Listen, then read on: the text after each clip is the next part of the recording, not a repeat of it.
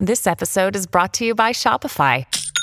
Forget the frustration of picking commerce platforms when you switch your business to Shopify, the global commerce platform that supercharges your selling wherever you sell. With Shopify, you'll harness the same intuitive features, trusted apps, and powerful analytics used by the world's leading brands. Sign up today for your $1 per month trial period at shopify.com slash tech, all lowercase. That's shopify.com slash tech.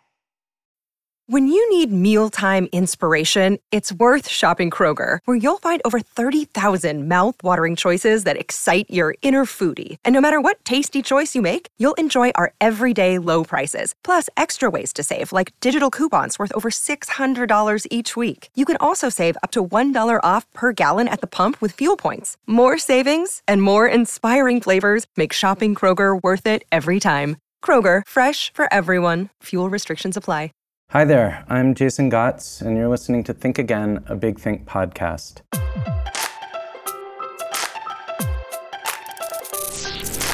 Since 2008, Big Think has been sharing big ideas in little intense doses from some of the most creative thinkers on earth. The Think Again podcast takes us out of our comfort zone. We surprise our guests, all accomplished people in their fields, with ideas they're not prepared to discuss. And I'm not prepared either. The ideas are a surprise to me, too. I'm very, very happy today to be talking with the multi-talented Miss Amanda Palmer, or Mrs. Amanda Palmer. She's a very, she's a former human statue, a rock star under her own name and with her band the Dresden Dolls. She's the author of the New York Times bestselling book, The Art of Asking. Amanda's a champion of radical trust and vulnerability. You might call her aggressively vulnerable. She's an inspiration to all of us who are too cool or too shy to ask for what we really need from other people. Welcome to Think Again, Amanda. Thank you so much for having me. Yeah, I'm so, I'm so glad to have you on. So, I have about a million questions for you. I've just read, uh, we're not going to have time for a million, but I've just read your book. I've finished it this morning. But I think rather than launching into one of my million questions, I'll ask you is there anything at this moment that you wish someone would ask you about? as, as opposed to what they're likely to ask you about? Oh, you know, that's always a really tricky question to ask. I've just had a child, so my brain is spinning on completely new planes of existence and connection. But my guess is anything you ask me is going to wind up manifesting in an answer that I wanted to give anyway. Well, I'm sort of gl- I'm sort of glad that you mentioned your child actually because I wanted to ask you about your child. I have an 8-year-old son, so I have been through some of the parenting things. But I didn't want to ask you in case everyone on the internet would suddenly be like, oh my God, the moment that a female guest comes on, she's being asked about her child. I guess the important question would be is if I were a guy and I had just had a child, would you ask me the same thing? And the answer is yes, but So will the internet fine. believe that? I mean, I, I swear it is true. Oh, who cares? Who cares what the internet believes? The, the internet believes some insane things. Let's not go there. Yeah. Let's not okay, go all right. into what the so, internet believes. All right. Well, so yeah, screw the internet. What I wanted to ask you was standing where you're standing now, like what is the Palmer slash Gaiman philosophy of child rearing? Well, you know, Ne- Neil and I are two individual people, so I can't speak for him. I can I can kind of only speak for me. Oh, I've- sure. I just thought that you guys might have tried to get a plan together. Oh, okay. No, we have no plan. no plan. That's the plan. That's the plan is no plan. This actually drives Neil totally crazy. But my plan is always as much supportive framework and as little planning as possible. I mean, Neil and I, I can just launch into the argument slash deep marital child discussion that we were having last night because Neil's trying to start a novel right now. And what he desperately wants right now is prediction and routine Okay. which means he wants to be in one place, you know, basically knowing what's going to happen every day, da da da da, so he can write. I, on the other hand, am in like this crazy Patreon fueled making art when I feel like it, running into studios, improv with my child, kind of trying to not plan more than a day ahead of time. Now, I have a bad, not I would say bad track record, but I, I have a reputation in our marriage of never wanting to commit to anything. And You know, I see that as a kind of a feature, not a bug. I think if you plan too hard, you cannot respond to the needs of the moment. Right. And I kind of feel the same way about the child. It's like if you plan too much, you can't respond to what's happening. Creatively, does that work for you to just kind of make art and do your stuff whenever the baby happens to be sleeping or, you know, in between feedings? Is that all flowing for you okay? Yeah. I'm actually putting out a song today hmm. as we speak that I wrote last week. It's an 11 minute song. I wrote it in my friend Jason Webley's houseboat where I was staying because Jason's his godfather and we were staying there. You know, we had to engineer it. So we also recorded it on Jason's piano in his houseboat and we had to plan the takes between like baby noises. It was insane. But it but it was awesome because it was such a wonderful organic way to work because there I was like at my friend's house and it was like, okay, well, if he's up for the next hour, we can't do takes, so let's just make food and you know, look at Donald Trump clips on the internet and wait for you know, wait for the next moment to come. Yeah. And I love making art that way. it's so much more fun than sitting down with a record label and saying, okay, you know, in like spring of 2017, these songs might see the light of day. What do you think about editing? I'm really curious. Like, you know, how much do you value uh, or how important is it to you to like filter or edit in that way? It's incredibly valuable. And I also pick and choose my moments. Okay. If you look at my body of work and you sort of place it on a scale from zero to 100, with zero being the drunken blog that was 2,500 words, that is riddled with typos. It's just complete mouth diarrhea, written in a in a fit of passion, and I pressed send, and that's zero. Right, right. and then a hundred is my last record. Four years in the planning beautifully produced. Right. Where every second of audio has been thought out. I think both of those things have a great place in my body of work. As crazy as it may sound, I wouldn't value one over the other. Sure. Even though one took me 45 minutes to write and one took me four years to, to produce. I think in order to feel like a real, authentic artist, I have to say those things both have their place in the canon. It's so funny that you should mention editing because the song that I'm putting out today, it's called A Mother's Confession. It's a one take piano and vocal song. It's an 11 minute take. Right. It's a really literal description of what my last few months have been like. But it has all of these lies in it because I had to lie about a lot of things to make the song work. That's one of the fun things about making art, isn't it? That like only you know where the lies are. Well, okay, except I thought that it would be a really fun exercise to write a document of footnotes about all of the lies in the the, lies. song. Okay. So I wrote, I think it's like an 8,000 word essay of just footnotes. There's 69 footnotes. Wow. So this seems like one of those things that's just like art diarrhea where I write this 11 minute song and then I write in a feverish last few 48 hours, I write this 8,000 word document that's going to be sent out as a PDF to all of my patrons and up on the internet so that the public can read it. But even then, I had to edit. Sure. I sent it to two different people who copy edited it. I sent it to Jason, who suggested changes. So even then, like even at my most diuretic, I'm still employing an editor, but it's an editor in a context and it's an editor in a framework. Sure. You know, my growth as an artist has been about finding where is the editing volume knob is am i editing at a 10 or am i editing at a 2 and is this thing ready enough to go out Well, I think we ought to move on to the second part of the podcast, in which you and I are in the same boat in that we are encountering these ideas. These are interviews from Big Think's video content. They're a surprise to me, and are you ready to take a look at them? yeah All right, cool. So let's see what the first one is. Okay, so this one is by Michael Schrage. The US government wants Apple to unlock its iPhone, so do the world's authoritarian regimes, is the name of this clip. And this fellow, Michael Schrage, is a research fellow at the MIT Center for Digital Business. There's a very famous phrase in the legal community hard cases make bad law. And the circumstances that Apple and the FBI and the Justice Department find themselves in, certainly not by design, it's a horrible tragedy that led to it, but this is a wonderful example of a very hard case. Apple has designed their devices so that people can protect their information. And now a federal judge has ordered Apple to help crack the phone and gain access to that information.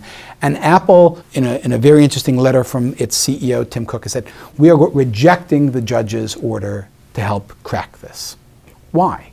By acceding to the judge's request and the FBI's request, a message would be sent to people all over the world China, Europe, Latin America, the US that if a judge says that thing that you've encrypted on your device, we want access to it, it would basically mean you have no privacy. And let's be very blunt here Chinese and Russian rule of law standards are different than American or British or German rule of law standards. The reality is, this is one of those circumstances where there is no good answer. And whatever answer is chosen is the wrong one. I feel basically the way he feels, which is how would we feel as a society if this guy had documents in his closet and we would probably all go, oh, yeah, no, that's okay. The cops can go in there. You know, killed a bunch of people. If you kill a bunch Right. of people, your closet's no longer private. right, right, Um, right. And so, why is a closet different from an iPhone? Exactly. That's the riddle of the day. On the other hand, do we have a right to privacy? Even just the emotional feeling that if we're taking a note on our iPhone and it's private, that we don't have to think twice. Sure. I mean, I but I think we do have a right to privacy, and it's protected in the Constitution. The question are, is sort of what are the limits of that, and like when, as you said, when do we forego that right to privacy? Well, I think we forego that right to privacy when we fucking shoot somebody. right, right, I- exactly. I think that's you're you're trading off there. The minute you shoot somebody, your privacy is no longer granted. But, you know, clearly the way a closet is not like an iPhone is that the government cannot kind of vaguely sort of spy on your closet. Right. They have to come to your front door. But I think there's three separate issues here. And as far as, you know, this discussion of the San Bernardino shooter goes, it, it sounds like there's two different issues and they should be separated. One is, you know, should we be allowed to get into this guy's iPhone? I would say yes. Should Apple create a situation, a internationally worldwide privacy throttling situation where all of a sudden there's code out there that means that the world is going to get a whole lot worse for a lot of people? No. Right. so how do we, you know, if those things are mutually exclusive, yeah. Right.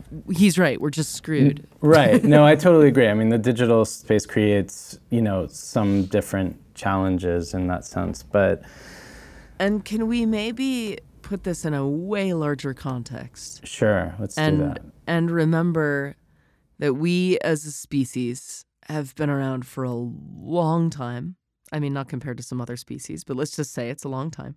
Many, many, many, many, many, many tens of thousands of years. Right. And we've only had quote unquote private property for a very short time. That is true. Our conception of privacy is pretty weird. you know, I was thinking I was thinking about this. I was reading Bill Bryson's one of his latest books at home and he's got a whole chapter on the invention of the bedroom. Okay. And, you know, speaking of closets and bedrooms and houses, is it possible that we take for granted this thing called a bedroom, which is a really modern idea? And up until recently, the idea that you had a room and a bed that was yours, that you exclusively slept in, is so startlingly new in the course of the length of human history. It's crazy. And it was really not long ago where the bulk of human beings were all huddled together in one bed, and before that, kind of all in one place. Right. When you think about it that way, we're crazy. I mean, we've gotten so isolated and so private so fast in terms of what we will and won't share with each other.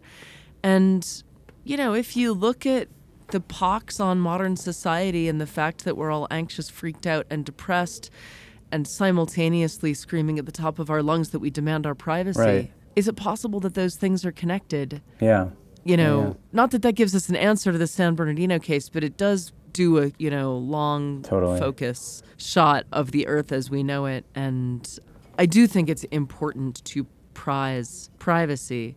But on the other hand, is it the end all be all and at, at what cost? Well, like in your, you know, in your work, and you talk about this a lot in the book and your life. I mean, you are someone that is constantly pushing those boundaries in terms of personal space. You had people signing your body at shows, and you know, you couch surf while you're on tour in the homes of fans around the world. And there's a really powerful message in all that, which you've totally just articulated.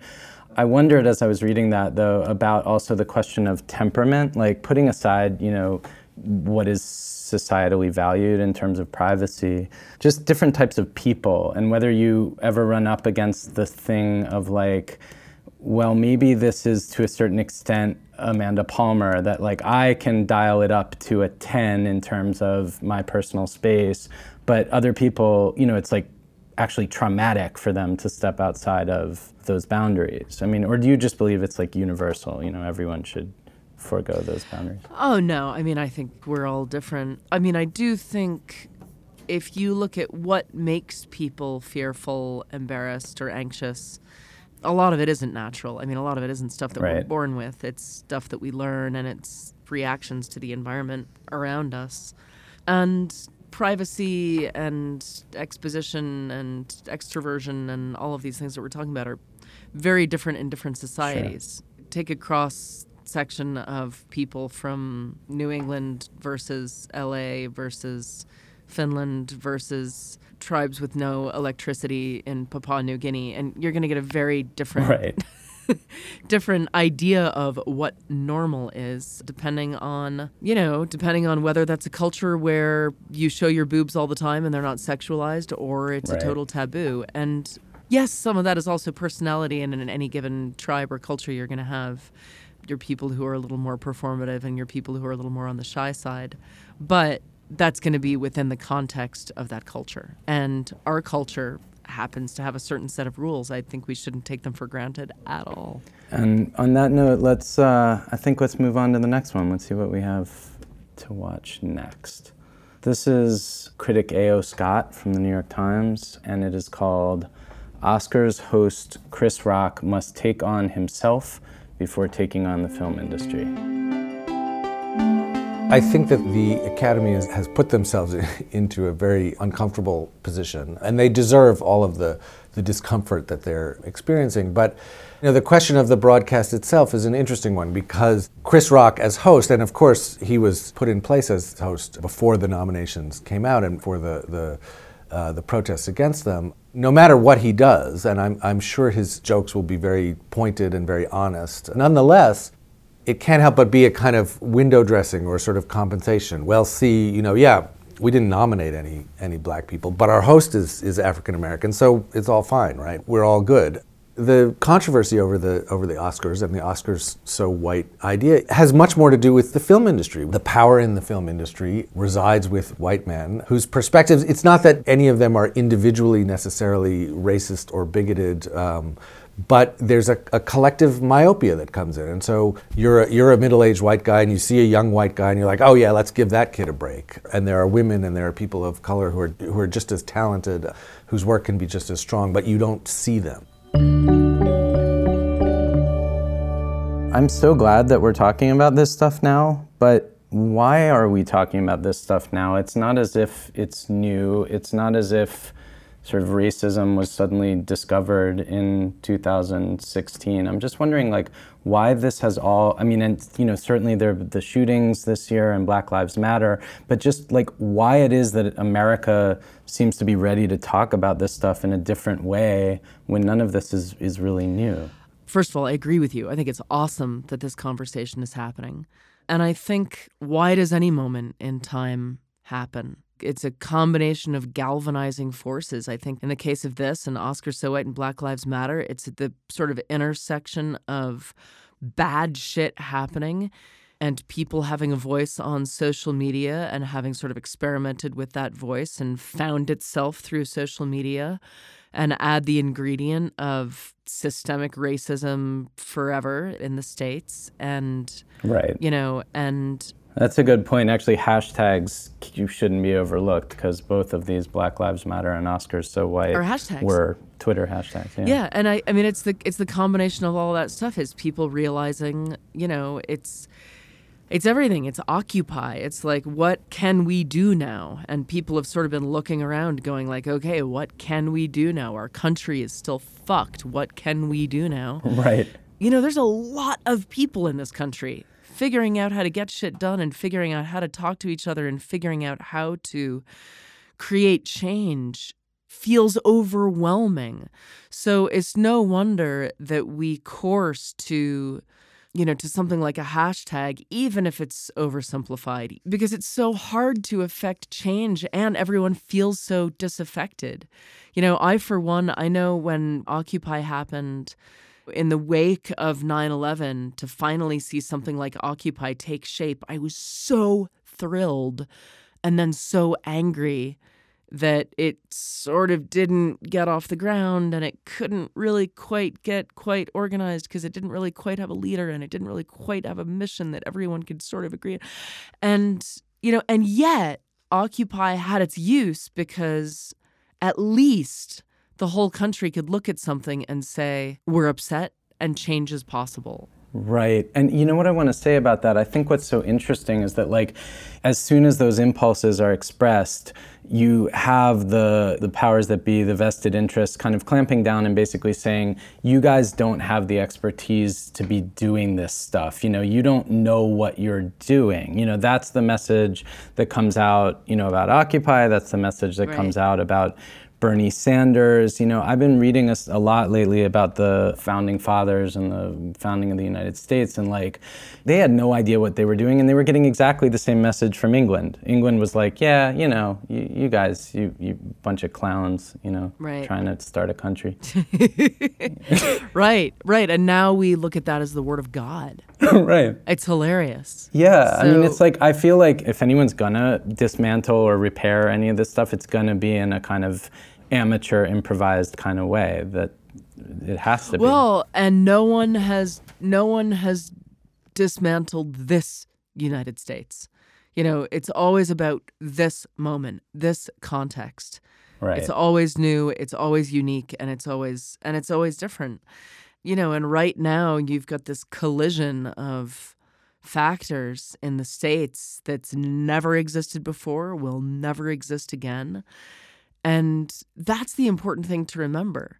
As human beings, we all have this flaw, which is to think that there is a truth and there is a way and there's a right way of doing things. And it's just bullshit. You know, the right way of doing things in 1985 was definitely not the way to do things in 1776, is not the way to do things in 2016. Yeah. Yeah, and I, I think it comes down to professional interests and credentials. I think like there's this sense that some people are the professionals. Sure. But I think the question on everyone's mind now, especially with the election, is if these people are the professionals, we're in trouble. Indeed. Yeah, no, i- Because look where, because look where it's gotten us. We can't fuck around anymore. We've got a dying planet. That's right. If these are the professionals and this is what has happened, we can't trust the professionals. Which is why you see the popularity of Donald Trump and the popularity of Bernie Sanders because right. they're calling out the system as well. What do you What do you think about uh, Bernie? I'm a huge fan. I just did it. I just did a benefit in Santa Fe to to get the vote out. Okay. And, I mean, I think he's a really authentic person. Yeah. I, I have a lot of hope that he'll get the nomination and the election, and that we will collectively, as a country, start moving the Titanic waste ship in the right direction before it's too late. You know, I want to believe that, and I, I admit to a certain amount of fear that if he becomes president, it polarizes the government, it leads to standstill, you know. But then again, I guess when you're in a situation like we're in, it's kind of hard for things to get worse in that regard. No, I think it is time for a radical moment. Otherwise, we we sink.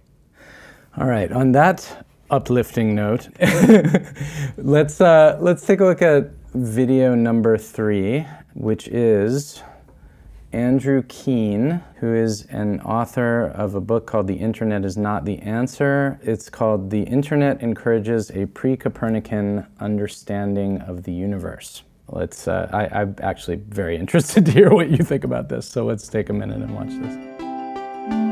The contemporary internet is based on a fundamental lie. We all are told that it's social. We're all told that it allows connectivity, allows us to create community. But the reverse is actually true. It's atomizing us. It's not creating real community. It's actually separating us from people of different opinions, of different cultures. It's increasingly an echo chamber effect where we're only ever connected with people who agree with us in the first place. But even more troubling, these social networks aren't really social. They're platforms for the self. They're platforms for us to build brands. The clearest manifestation of this is our obsession with the selfie the selfie becomes the cultural form of the internet. Wherever we go, we picture ourselves in front of mausoleums, in front, uh, as I say in the book, in front of people committing suicide, at Auschwitz, at every imaginable place. In spite of all the bad taste associated with it, we are, in our minds at least, our deluded minds, the center of our universe. I argue again, in terms of progress, that we've gone back to a, a pre Copernican understanding of the universe, where everything revolves around us. There's nothing social about that. Now, first of all, before we get into this, in the spirit of transparency, I should say that something unprecedented has happened, which is that my producers, of whom three choose these videos, one of them has chosen a video that I actually saw before and discussed with a guest on this show, and I think it was with A.O. Scott. However, I am so sure that your take on it is going to be radically different from A.O. Scott's. So take us away, Amanda Palm. uh, well, some might expect me to not agree with this guy. I completely agree. His attitude's a little grumpy. But I really, um, I'm really on board with that. The internet as a tool is so potentially progressive and connecting and incredible and amazing, but we fumbling, bumbling humans have not managed to harness it correctly. And, you know, who could blame us? We're all neurotic and anxious and fucked up. And of course, it's going to bring out the dark side right. in in many of us. And so you think wait, do you think sort of more people fuck it up than don't? Well, I don't think it's fair to say people fuck it up. I mean, I think it's sort of like space abhors a vacuum and and we have this new tool. It is so new and it is so thrilling, especially as one who grew up with no internet and no computers, really. Right. Um, certainly no networked computers it's so thrilling to go, oh my God, the, the universe is in my, my telephone. You know, I can point it to the sky and know it, where the stars are. I can talk to anyone across the planet at any time of day and share media and thoughts and feelings. And oh my God, this is just sci fi, incredible, advanced, next level human ingenuity at its best. But right. but then you get onto the internet and you're looking at cats on skateboards. And you're yeah, like a lot of cat lot of cats on skateboards. and you know, I think of the internet a lot like cigarettes. you look back at the way people were social smoking in the 30s, 40s, whatever. Right. No one questioned it. Everybody did it. It was in every single social space on an airplane, in a restaurant, at the family dinner table, cigarettes, cigarettes. Everyone was just doing it. And they probably had an inkling that it was bad for them. Ish. Right, in spite of the advertisements that were like extra healthful right. cigarette from Charles. Right, yes, right. These cigarettes will lower your heart rate, these cigarettes right, will help right. with your digestion, these cigarettes. But I mean, you couldn't be a human being smoking three packs a day Yeah. and, and getting to the end of the day and like having your smoker's cough and going like maybe they aren't good for me I don't know, but they're so tasty and now we look back at that and we think you know how could you guys not have known Right. and I have the feeling that 50 years from now, if we progress as a society, and I am very optimistic and I believe that we will, I think we will look back at our internet usage of 2016 and laugh dismally, the kind of the same way we look back at. Oh, you know, an airplane filled with secondhand smoke and a bunch of babies in whatever 1965. Yeah. So, how do you think the way we use the internet would ideally change in your optimistic vision of the future? How should we be using it? How will we use it? You know, that's a huge question. I Okay. say I mean, you can an- start I don't anywhere, say I have the answer, but Yeah. but I know a few of the ingredients that would need to go into making the internet serve us better. The thing I worry most with the internet, at the end of the day, the internet is basically just going to be owned by Disney World Yeah. slash yeah, yeah. Google slash Sure. Facebook, Like everything and else. there's not going to be an internet. You know, there is going to be a exponential version of Facebook where everything is commercialized, everything is monetized, and we're really missing out if we do that. Sure. You know, I don't want to be in my 70s and telling my grandchildren, I remember when the internet was just crazy and you could just go on it and people had these things called websites, which was just basically anything you could think up and you could just put it on the internet. And I don't want to see these wide eyed kids be like, wow, that sounds amazing. It, sh- it should it should come down to a cultural shift in how we use it, not a s- structural shift. Well, I don't know. We this needs to be a three way with me, you, and Mounier, where we talk about the design of the internet and Right. and and and why it's taking us down into the black hole. But you know, I really do believe that we will learn how to use the internet as more authentic users. You know, I feel like part of my job as public person slash rock star slash social media user slash fellow at the Harvard Berkman Center, which studies the internet, is I challenge myself to not present my best self on the internet because then it is a conversation instead of an exposition. It's a communion instead of a show. My favorite internet moments by far have not been when I have snapped the perfect selfie, but when I have, you know, shared my struggles and felt resonance with my fellow human beings. That's when I feel like the internet is really powerful. And I don't know why it is that so many folks, and I'll put myself along with them, need to be led, but I do appreciate the work that you're doing, in a sense, giving people permission to be themselves out there. Yeah, well, thank you. I really enjoyed talking with you today, and uh, thanks so much for being on. Yeah, you bet.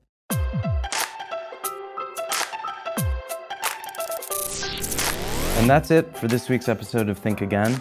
Our theme music was composed by Breakmaster Cylinder. I want to thank everybody. I do this almost every week, but I want to thank everybody again who has taken the time to rate or review us on iTunes or Stitcher or wherever you're listening. And if you haven't done so, I urge you to please take a minute and, and do that because it makes a major difference in terms of how visible the show is to other people. We'll be back next week with the amazing Maria Popova of Brain Pickings. I'll see you then.